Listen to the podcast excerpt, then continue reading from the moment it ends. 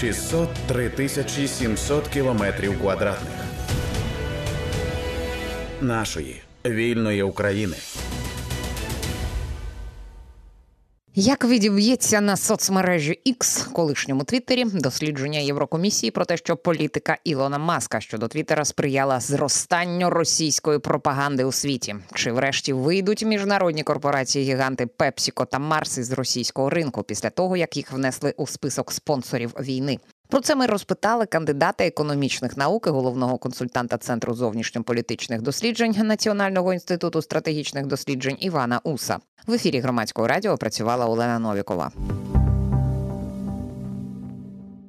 Почати я хочу з дуже цікавої інформації, яка а, від Єврокомісії нині надійшла. А, Назвала я для себе так умовно а, цю підтему Маск версус Єврокомісія. Е, Чому? А, Тому що а, є дослідження Єврокомісії, а, і в ньому вони з'ясували, що Твіттер, коли він ще Твіттером називався, а, відіграв важливу роль що російська пропаганда в цій соцмережі вона не лише не е, якось не припинилася, попри якісь е, добровільні зобов'язання, які найбільші соцмережі на себе брали про да, протидії дезінформації, пропаганді. Вона процвітається е, пропаганда саме у Твіттері. Е, в 2022-му аудиторія охоплення акаунтів в соцмережах орієнтованих на Кремль суттєво суттєво зросли по усій Європі, йдеться в дослідженні. А, І ще більше зросли у першій половині 23-го року, зокрема через руйнування стандартів безпеки Твіттера. Ну, ми пам'ятаємо, як Ілон Маск, е, декларуючи ну, е, свободу слова, вільне висловлювання, усім він дійсно зруйнував оцю ну таку вибудовану вже систему. А що тут е, е, мене цікавить? В ЄС же ж таки є регуляторний підхід до а, того, щоб стримувати дезінформацію. А, Є закон про цифрові послуги 25 серпня. А, він набув чинності, так і відповідно, що чекає цей X, екс-твіттер в цьому сенсі е, саме на е, території євроспільноти. Чи буде якось, ну не знаю, е, вжиті якісь заходи? Я не хочу говорити санкції, але що ж з цим треба робити, бо воно ж звідти лізе, вибачте. Але й до санкцій недалеко. Насправді ж дійсно ця проблема, яка серед іншого виникла під час повномасштабної війни, це фундаментальні основи, на яких будується світ. От, Знаєте, колись наприкінці 80-х років а, сказали, що є, певні принципи, на яких повинен світ будуватись, і їх назвали Вашингтонський консенсус. І ось якщо ми згадаємо ці принципи, один з них це мінімізація втручання держави в економіку, це, скажімо так, вільна демократія, свобода слова і все таки інше. Е, зменшення ролі держави в економіці, але ж до чого це призводить? До того, що е, інструментарій економічних санкцій він втрачає своє значення. Тобто, навіщо, якщо держави нема в економіці, то держава не може використовувати економічні санкції, адже вона повинна піти з, з цієї сфери, і в принципі близька до цієї ситуації з свободою слова. Тобто, коли ви кажете, що не не може бути ніяких обмежень, це означає, що можна пропагандувати будь-які речі і казати, ну у нас же демократія. А може суспільство хоче покінчити життя все самогубством? Ну, гіпотетично. Тому насправді е, зараз е, світ трошки е, повертається від того періоду, знаєте, коли він перебував по завершенню холодної війни, коли здавалося, що більше ніяких війн не буде, що весь світ єдиний, глобалізація і все таке інше. Тобто, і саме через те, що жили оці в мріях цього єдиного світу, не створювали, скажімо так, необхідного регулювання для того, щоб обмежити можливості виникнення передумов наступного конфлікту. І зараз, зараз світ зіткнувся з тим, що ось кажуть, що держава не повинна бути е, в економіці, що повинна бути вільна торгівля. До речі, ще один принцип. А тут виходить так, що Росія підриває основи світоустрою, світового порядку, і коли запроваджують проти неї санкції, кажуть: е, ні, ні, ні. Це порушує принципи вільної торгівлі, не можна це робити. Або держава не повинна втручатися в економіку, чому держава каже про економічні санкції. І ось серед іншого, це оці нові медіа, які дійсно ну, взагалі ця є комерс чи е, електронна сфера, бо навіть колись був такий жарт, що е, в Америці дві політичні партії демократи і республіканці.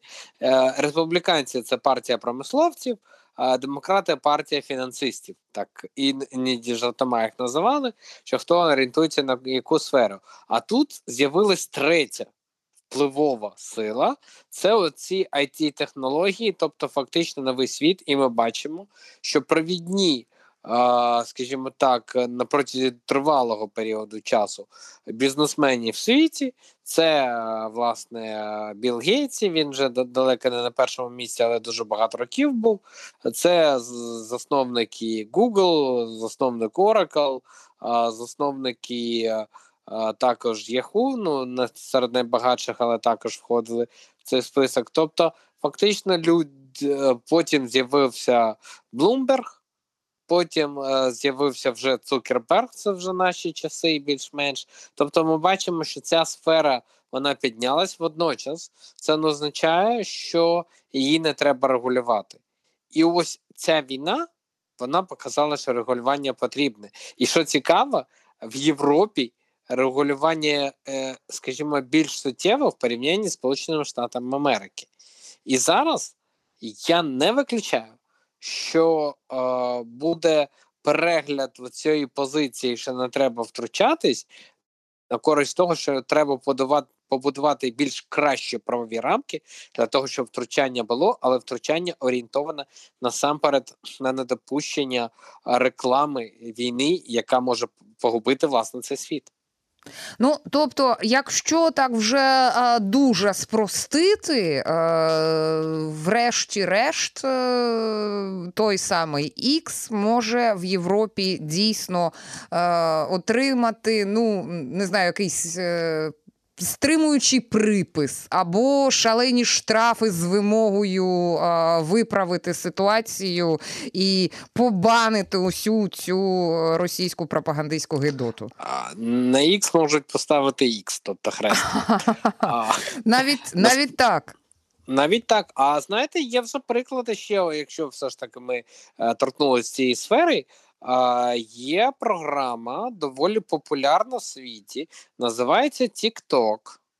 Так ось TikTok, якщо я не помиляюсь, вже заборонили в Литві. Чому? Тому що вважається, що ця програма розроблена в Китаї, несе в собі якісь елементи шпигування за пристроями, на яких вона працює. І тому е, ось в Литві таке, і якщо я не помиляюсь, в Індії. А Тому ну що... пане Іване, там же ж купа країн своїм держслужбовцям навіть подекуди на комунальному якомусь рівні, на рівні міста, позабороняла, сказала: знесіть е, Тікток зі своїх е, смартфонів, усіх гаджетів. Ми забороняємо цим користуватися от людям, дотичним так. до державної служби. Це правда. Ну а тут же ж ну дивіться, то одна справа шпигунство, а, а друга ну російська пропаганда. Що ж страшного такого. А тепер, а це залежить від законодавчих рамок. І я не виключаю, що оскільки, як то кажуть, така драка пішла, то можу сказати, що в зв'язку з тим, що платформа X, колишня Twitter, вона не дотримується тих норм, які були при Джекі Дерсі. Я нагадаю, попередній власник Твіттера.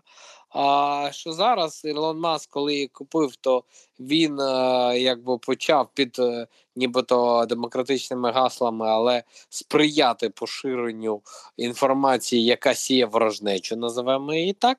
А, і це може бути навіть е, підставою, щоб прирівняти до цих шпигунських програм, які є TikTok. А такими може бути розглянути Twitter як програма яка негативно впливає на верству населення і знову ж таки пропагандує е, країну, яка власне, ну, хоч вони, вони, якщо послухати Соловйова і інших пропагандистів, там вже майже третя світова війна, бо там вже дуже важко визнати, що вони з Україною воюють. Для них це шок. А тому вони кажуть, що ми воюємо з усіма світом, але щось це, як то кажуть, весь світ не в курсі. Ну, це це так. А от з ну не, не знаю, схильністю пана Маска до такої, ну не знаю, фронди, якщо можна так висловитися, можна припустити, чи якщо йому. Ну, давайте це, щоб не заглиблюватися в якісь деталі, назвемо припис. От Мені спало, спало на думку, так, ви, так. винесе Європа. Що він скаже? Скаже: ну, ну добре, піду я піду я з вашої Європи. Ну, знаєте, тут же спочатку Європа зробить, потім Європа підніме це питання на G7. І це зроблять інші країни по G7, а це провідні економіки. І чи треба маску мати оці проблеми? Я Маск він як людина, яка досягла значних успіхів в бізнесі, безумовно, є доволі ексцентрична. І на відміну від певних попередників, які очолювали, скажімо так, е, верхівку бізнесової піраміди, тобто ті, хто список Forbes очолюють, він якби більше е, любить якісь пафосні речі. Ну, власне, не він один такий. Там єдине, що інші не очолювали цей список, тобто я маю на увазі і того ж Дональда Трампа, і е, були той же Річард Бренсон сер Річард Бренсон, а інші бізнесмени, які любили епатувати. От, от у нас є в Україні. Гаррі Карагоцький, е, ну людина, яка входила в. Е, Топ 100 точно багатіїв України, ось відчувається в нього ось є бажання до цього епатажу. Просто комусь гроші не дозволяють вести себе так, йому дозволяють, і він е, це й робить. Ось а можемо навіть сказати, що певною мірою ось ця модель поведінки епатажу, вона також в принципі відноситься до пана Маска, і скільки одразу згадалось його фотографії, де він марихуану курить там. І все таке інше. Тобто, це, е, ця ексцентричність, вона якби так, вона можливо е, є складовою генія, з іншої сторони, вона також може призвести до негативних наслідків, і тому завдання регулюючих органів. Спочатку в ЄС, а потім сподіваюся, Сполучених Штатах Америки чітко йому пояснити, що знаєш, що ми тобі, звісно, дали заробити твої статки, але тут Тарас Бульба якось сказав: я тебе порадив, я тебе і вб'ю. Ось е, вбивати його ніхто фізично не буде, але те, що можуть створити перешкоди бізнесу, ось тут я не виключаю. Особливо, якщо знаєте, все ж таки світ повернеться від е, цього. Травоядного стану, знаєте, після завершення холодної війни до о, моделі яку озвучила віце-прем'єр-міністр Канади пані Христя Фрилянд. А, І тут питання не в тому, що вона має українське коріння, а в тому, що все ж таки віце-прем'єр Канади. І вона сказала, що взагалі-то в історії світу було три епізоди, коли зло зіткалось добром. Чіткі це Геттісберг натякаючи на війну півночі і півдня в Сполучених Штатах Америки. Потім це небеса Британії, натякаючи на Другу світову війну. І третій епізод це було сказано наприкінці лютого 22-го року. Це Київ. Тому що вона тоді сказала, що для мене це чітка е, війна добра і зла, де зло це Росія, добро це Україна.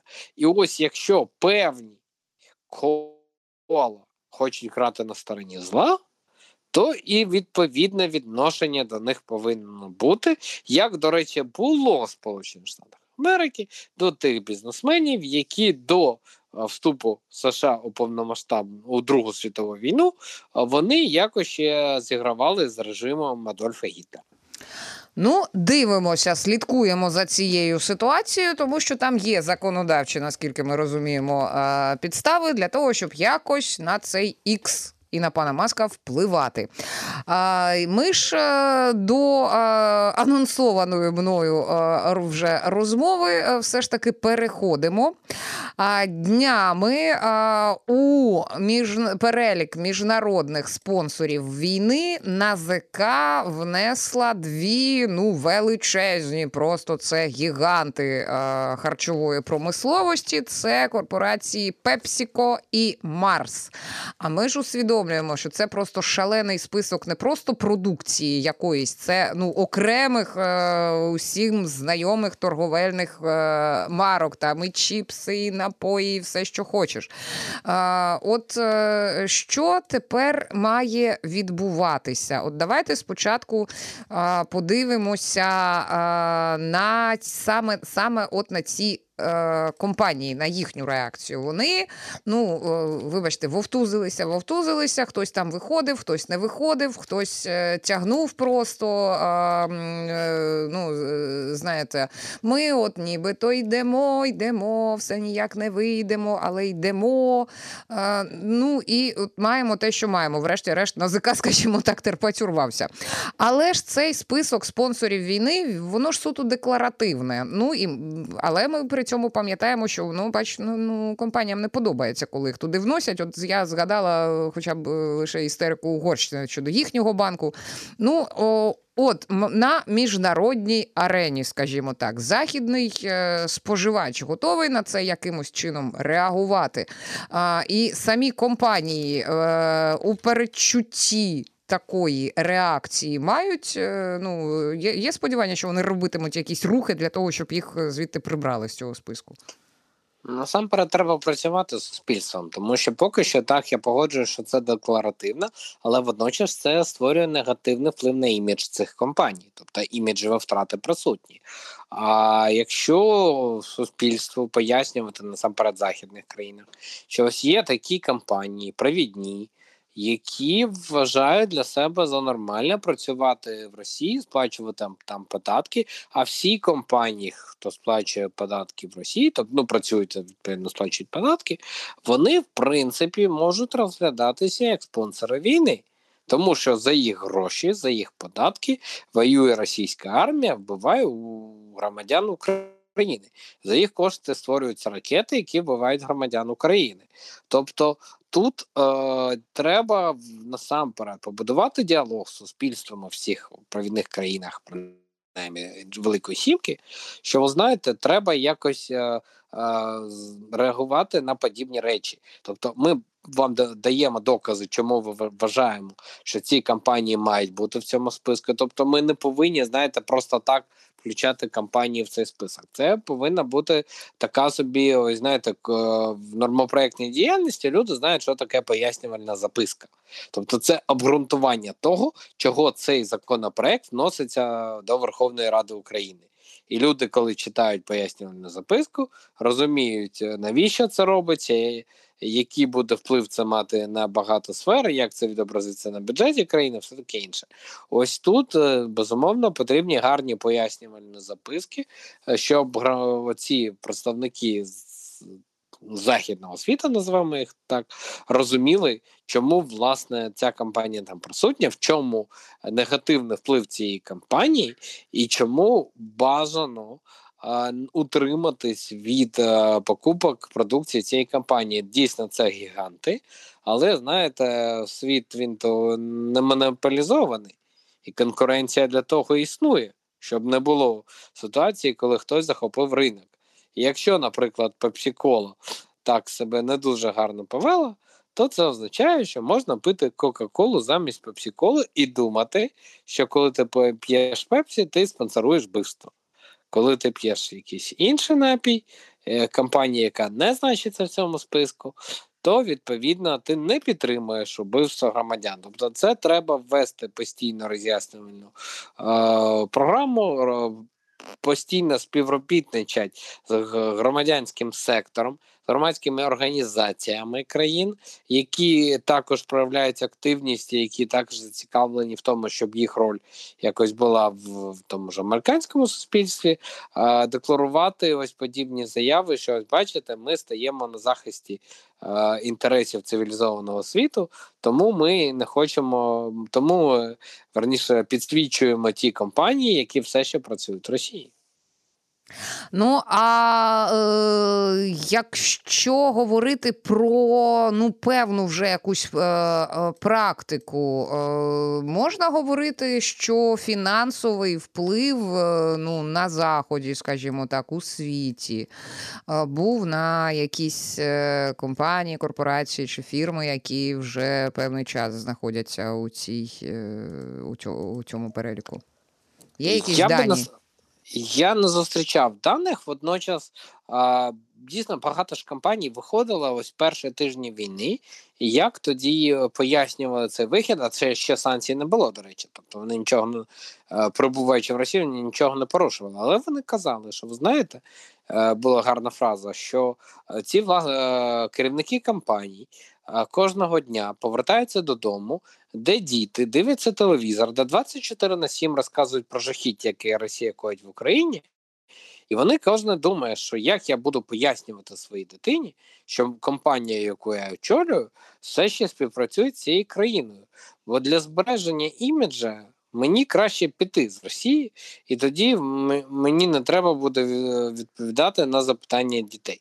На жаль, не всі так вчинили.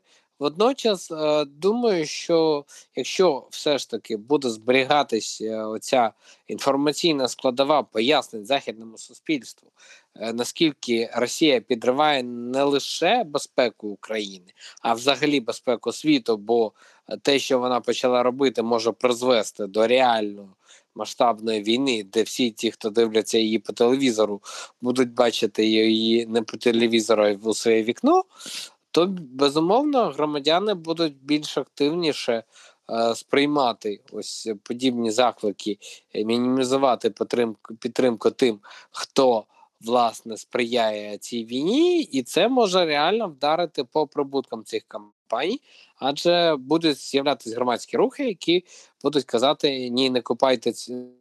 Не покупуйте купуйте цю продукцію, адже її робить компанія, яка сприяє веденню війни. А пане Іване, е, поки до цього дійде за кордоном, давайте про внутрішній ринок е, поговоримо. От є цей список. Є прецеденти, коли е, ну, відмовлялися наші вітчизняні компанії працювати з от Work.ua на початку серпня, Work.ua, перепрошую, від цілої купи розірвали вони угоди з тими, хто не вийшов з російського ринку. Якщо говорити от про конкретно PepsiCo і Mars, ну е, в нас ж забиті супермаркети продукцією е, цих е, розрекламованих брендів, ну різноманітними наз- на- назвами. От чи торговельні мережі? Чи готові вони відмовитися від цього списку ой величенького, і чи готовий покупець не брати те, що у цьому списку? Я думаю, що торгівельні мережі не повинні відмовляти від цієї продукції. Торгівельні мережі повинні запровадити спеціальний значок, на якому буде написано, що ця продукція віднесена е, до переліку компаній спонсорів війни. І тоді питання до громадян України: чи готові вони в торгівельних мережах купувати продукцію з полички, де написано, що це спонсор війни, і причому е, так. Е, е, щоб це було, що все ж таки камери висять, і оці кадри людей, які беруть товар з полички, де чітко написано, що це спонсор війни, могли з'являтись, наприклад, в якихось там виданнях. Ну не знаю, пане Іване, це здається суперечить все ж таки нашому законодавству. От така Я пропозиція розумію. викладати це в соцмережах. Я розумію. Але якщо це буде не видання якихось, е, скажімо так, таємничі телеграм-канали, і казати, ну ось якимось дивом у них ці фотки є, але вони є. Тобто, е, що ми, ми не знаємо, відкиля вони взялися, але вони з'являються. Ось як люди, кожна людина буде думати, що зараз я куплю цей товар, а потім десь на якомусь телеграм-каналі спливе моя фотка, де я беру з полички цей товар. Тобто, так, це порушення законодавства нашого, але Якщо це невідомо ким зроблено, то до, до кого претензії робити?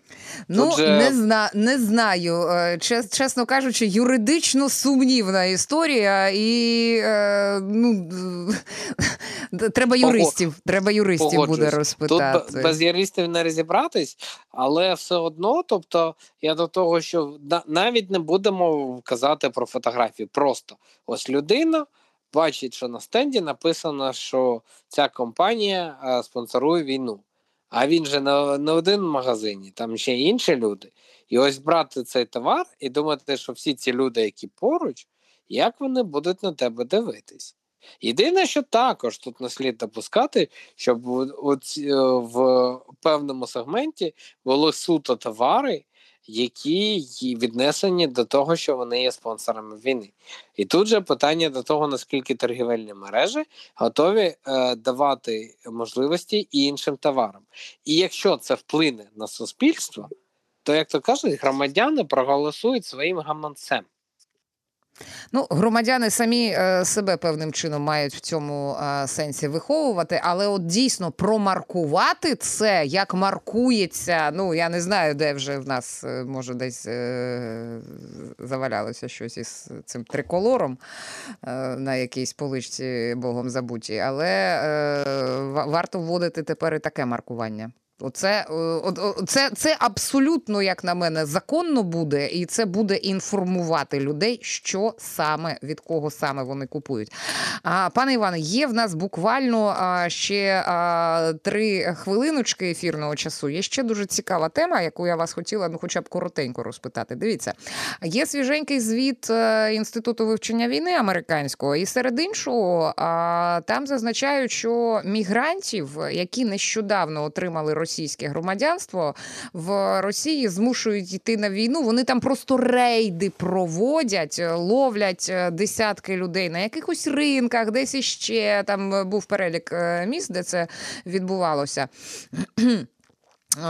От е, і тут мені ще ну, е, з іншою новиною мені трошки дисонанс певний виник. Тому що, от дивіться, з одного боку, за логікою, тоді мігрантам не дуже мало кортіти туди на заробітки їхати, і не дай Боже ще й російське громадянство отримувати, тому що або замість ну не знаю, таксування чи роботи на будівництві, померти від е, fpv дрона десь під Бахмутом чи в Серебрянському лісництві. Я не думаю, що в мігрантів така е, мета і має взагалі виникати. Вони мають як чуми від чуми звідти бігти. А, І Росія, ну, врешті-решт, вона має вже починати потерпати від робочих рук. Але от російські змі звітують, що попри війну приплив трудових мігрантів до РФ зростає, і Федеральна служба безпеки відзвітувала перший квартал поточного року. Мільйон триста тисяч іноземців в'їхало до РФ на роботу, і це в півтора рази більше ніж у 2022-му. От е- це Федеральна служба бреше, чи чи, чи як? Навіщо вони а, ну, туди їдуть? вони туди їдуть, тому що росіяни або пішли на війну, або втікли з країни. Отже, є дуже великий попит на трудові ресурси. І тут інше питання: навіщо їм брати громадянство Росії, коли враховуючи те, що така потреба в трудових ресурсах є в Росії, то краще людям не не змінювати своє громадянство, бо вони все одно отримують роботу.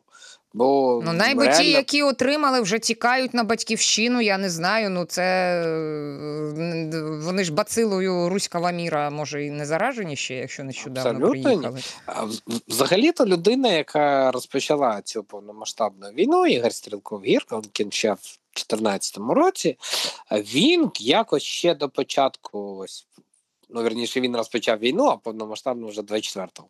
Отак, трошки сам себе виправив. Uh-huh. А він колись сказав, що один з найбільших ризиків, які він бачає вже в умовах повномасштабної війни, це оці всі мігранти, які заїхали і які на будівництві працюють через те, що економіка Росії, вона, скажімо так, не в найкращому стані, м'яко кажучи, бо те, що кажуть про п'яту економіку в світі за паритетом купівельної спроможності, то авторитетні економісти вони не люблять цей показник, тому що він не дуже, скажімо так, багато чого відображає. Тобто є реальні проблеми, які призводять до зупинки виробництва в будівництві.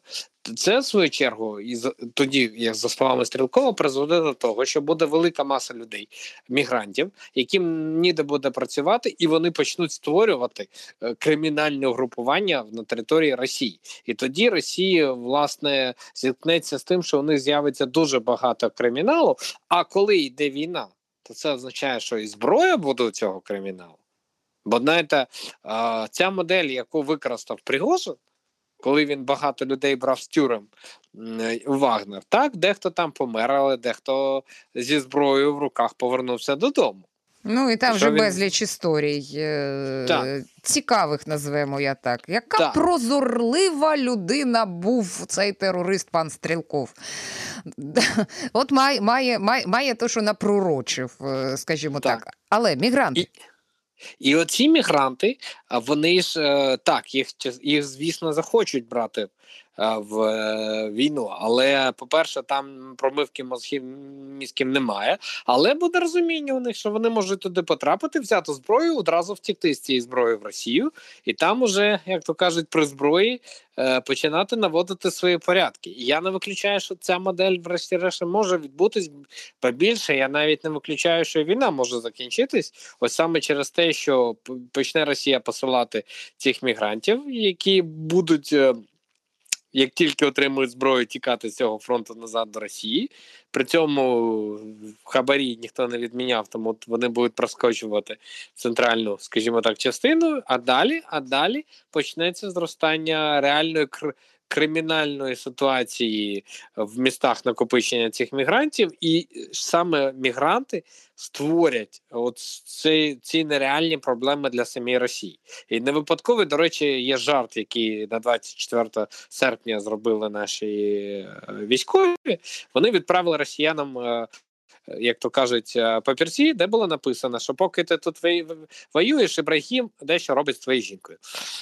Жорстко, але насправді це, як то кажуть, жарт, в якому лише доля може бути жартом. Тому що ці мігранти вони якраз зараз можуть створити певні дуже суттєві е, громади, е, більшості навіть. На певно взятих регіонах Росії, і це буде ще більше тягти Росію вниз. Про список спонсорів війни та поширення російської пропаганди через Твіттер ми поговорили із консультантом Центру зовнішньополітичних досліджень Національного інституту стратегічних досліджень Іваном Усом. В ефірі громадського радіо працювала Олена Новікова. Слухайте, думайте. 603 тисячі 700 кілометрів квадратних нашої вільної України.